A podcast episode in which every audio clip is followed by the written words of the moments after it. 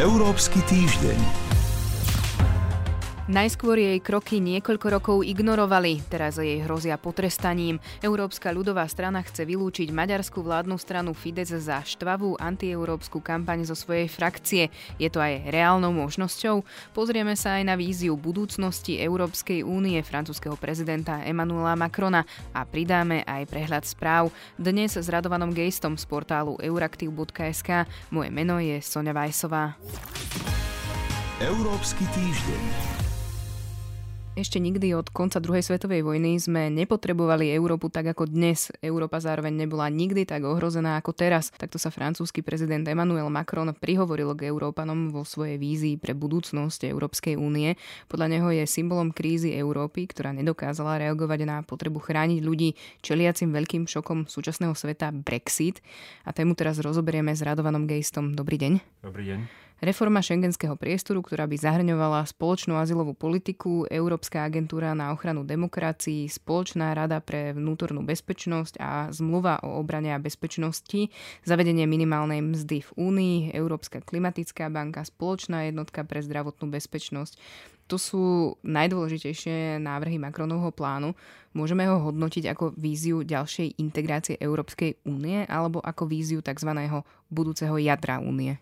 V prvom rade je to vízia integrácie Európskej únie, ale je tam niekoľko oblastí, ku ktorým sa s veľkou pravdepodobnosťou nepripoja všetky členské krajiny. Dá sa ťažko predstaviť, že by sa dnes Maďarsko či Polsko bolo ochotné pripojiť k spoločnej azylovej politike, ktorá by znamenala napríklad spoločné azylové pravidla. Nehovoriac, ak by mala zahrňať nejaký systém prerozdeľovania žiadateľov azyl. Čiže sú tam oblasti, ku ktorým sa pravdepodobne sa k ním nepripoja všetky členské krajiny a tým pádom sa môže stať, že vznikne niečo ako uší klub krajín. A bude to viac rýchlostná integrácia, tak ako ju poznáme dnes, pretože nie všetci sú členmi no, eurozóny a dokonca nie všetci sú stále členmi Schengenu. Či z toho vznikne v budúcnosti nejaké jadro, to znamená nejaká užšie vyformovaná skupina, závisí aj od iných faktorov. Napríklad od toho, či to váhanie alebo neochota sa pripojiť zo strany niektorých krajín bude trvalejšia a, a či sa vytvorí niečo ako periféria integračná, v ktorej ostanú krajiny de facto dlhodobo. Spomenuli ste dve konkrétne krajiny, Maďarsko a Polsko, čo napríklad Slovensko. Slovensko má zatiaľ oficiálnu politickú líniu, ktorá hovorí, že chceme byť súčasťou integrácie a chceme byť súčasťou čo najhlbšej integrovanej skupiny.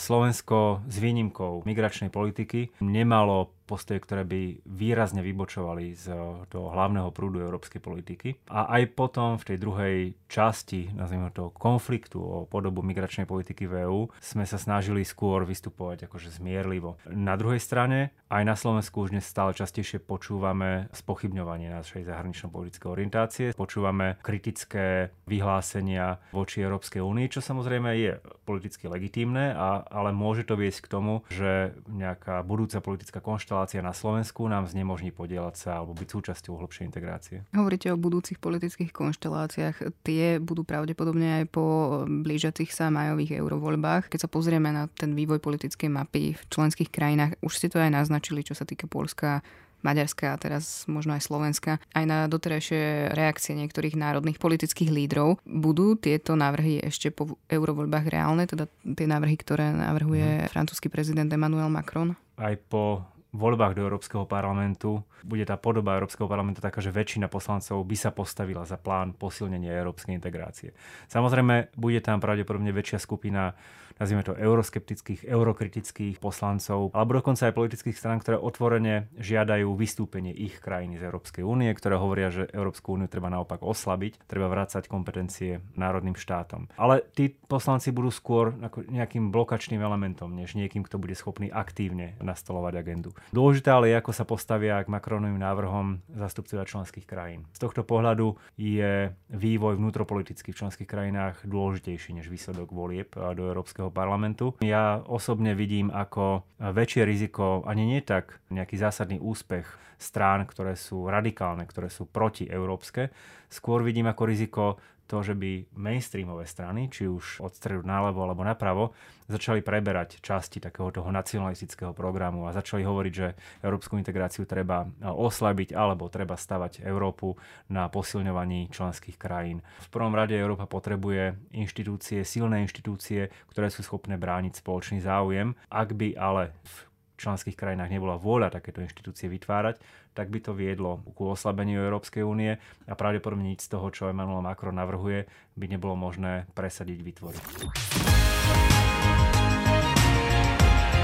Európsky týždeň. Ďalšou témou Európskeho týždňa alebo týždňa v európskej politike je začiatok procedúry vylúčenia maďarskej strany Fides premiéra Viktora Orbána z Európskej ľudovej strany. Podmienka na začatie tej procedúry bola nielen splnená, ale až prekročená. Niekoľko tých jednotlivých organizácií sa vyslovilo, že strana Fides by mala byť buď teda vylúčená, alebo je, by malo byť pozastavené členstvo. Fides totiž podľa časti ľudovcov prekročil červenú čiaru, konkrétne plagátovou kampaňou vlády, ktorá je namierená proti predsedovi Európskej komisie Žánovi Klódovi Junckerovi a americkému finančníkovi maďarského pôvodu Georgeovi Šorošovi ako teda údajným podporovateľom nezákonnej migrácie. Počas toho týždňa došlo aj k vývoju a Fides napríklad kampaň prislúbil ukončiť, ak sa nemýlim, 15. marca by ju mal ukončiť, ale šéf ľudovcov Manfred Weber si stanovil aj ďalšie podmienky. Hlasovať by sa o prípadom teda vylúčení alebo pozastavení členstva malo 20. marca. Ako to podľa vás teda dopadne? V prvom rade o tom, či členstvo bude zastavené alebo Fides bude vylúčený, nebude rozhodovať Manfred Weber. On je dôležitá postava, je špicen kandidátom, je hlavným kandidátom ľudovcov v európskych voľbách, ale rozhoduje orgán zložený z zástupcov politických strán tvoriacich EPP. Dôležité sú pozície strán, ktoré tvoria v Európsku ľudovú stranu. A tam už nastáva výrazný posun. 12, respektíve 13 strán požiadalo, aby bol Fides buď vylúčený, alebo, alebo aby mu bolo pozastavené členstvo. A aj strany, ktoré sú ticho, napríklad CDU alebo CSU, ktoré boli doteraz veľkými obhajcami Fidesu a hovorí, že Orbán síce provokuje, ale v konečnom dôsledku bude vždy hlasovať tak, ako to potrebujeme, pomaly menia názor. Problém totiž je, že samozrejme EPP hlasy Fidesu potrebuje, bude ich potrebovať v Európskom parlamente, takisto ako Manfred Weber bude v rade potrebovať hlas maďarskej vlády, ak bude chcieť byť predsedom komisie. Lenže stále väčší počet strán tvoriacich EPP avizuje, že Fides je už pre nich problém doma. Oni reálne strácajú hlasy, strácajú podporu. Ich protivníci používajú ten argument, že ale veď vy ste v jednej skupine s Viktorom Orbánom, ktorý už nielenže útočí na Európsku úniu, on útočí na vašich vlastných predstaviteľov, útočí na, na základy liberálnej demokracie. Čiže je pre nich stále ťažšie udržateľná táto spolupráca. Ja typujem, že 20. marca nedôjde možno k úplnou k vylúčeniu Fidesu, ale môže dojsť k pozastaveniu členstva a potom bude závisieť od toho, ako sa bude Fides ďalej chovať. Ja nečakám, že Viktor Orbán zmení svoje názory alebo bude meniť politiku. Skôr bude zaujímavé, či si začne hľadať miesto v nejakej inej politickej skupine. Ak áno, bude to znamenať, že bude vylúčený z EPP. Ak nie, tak môže tam byť taká ako, nazvime to, tiché prímerie, respektíve Viktor Orbán, teda Fides bude mať pozastavené členstvo, ale bude sa čakať na moment, kedy sa potichu alebo s nejakým symbolickým krokom to členstvo bude môcť obnoviť. Toľko Radovan Gejste, ďakujem vám za rozhovor. Ďakujem, do počutia. Európsky týždeň v skratke. Začneme správou, ktorá sa týka priamo Slovenska. Vo viacerých regiónoch sa zhoršila kvalita ovzdušia. Pokrok v oblasti odpadového hospodárstva je pomalý a lesy sú pod neúnosným tlakom v dôsledku využívania biomasy získanej z dreva a zlého hospodárenia v niektorých regiónoch. Takto hodnotí stav životného prostredia Európska komisia v správe o Slovensku 2019. Envirorezort reaguje, že ide o výzvy, ktorými sa intenzívne zaoberá. Striedanie letného a zimného voľného času sa odkladá. Posun o dva roky odhlasovali poslanci dopravného výboru Európskeho parlamentu. Poslanci Dolnej snemovne britského parlamentu budú o dohode o vystúpení Spojeného kráľovstva z Európskej únie druhýkrát hlasovať v útorok 12. marca. Vo všeobecnosti sa predpokladá, že v prípade neschválenia dohody z dielne vlády premiérky Terezy Mayovej by mali o deň neskôr hlasovať o odchode Británie z únie bez dohody. V prípade, že tento návrh poslanci schvália, Británia opustí unijné zoskupenie 29. marca. Ak nie, dolná komora parlamentu parlamentu by 14. marca mala hlasovať o predložení termínu Brexitu. Spojené štáty obnovili pôvodný diplomatický štatút delegácie Európskej únie vo Washingtone, pričom úniu zároveň označili za jedného zo svojich najcenejších partnerov. Americké ministerstvo zahraničných vecí znížilo diplomatický štatút unijnej delegácie v polovici minulého roka 2018. Európska únia chce rozšíriť zoznam tzv. daňových rajov až o tretinu a prísnejšie kontrolovať finančné operácie s nimi. Na navrhovanom zozname sa nachádzalo 20 23 štátov a teritórií. Medzi nimi boli napríklad Saudská Arábia, Severná Kórea, Nigéria, ale aj ostrovy v Karibiku a Tichomorí, a teda aj 4 zámorské územia Spojených štátov, čo vyvolalo nevôľu Washingtonu.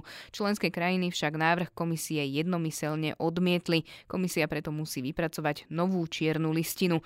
Časť expertov, ale aj europoslancov však dlhodobo tvrdí, že daňové raje existujú aj v Európskej únii, napríklad Holandsko, Belgicko, Cyprus, Írsko či Malta.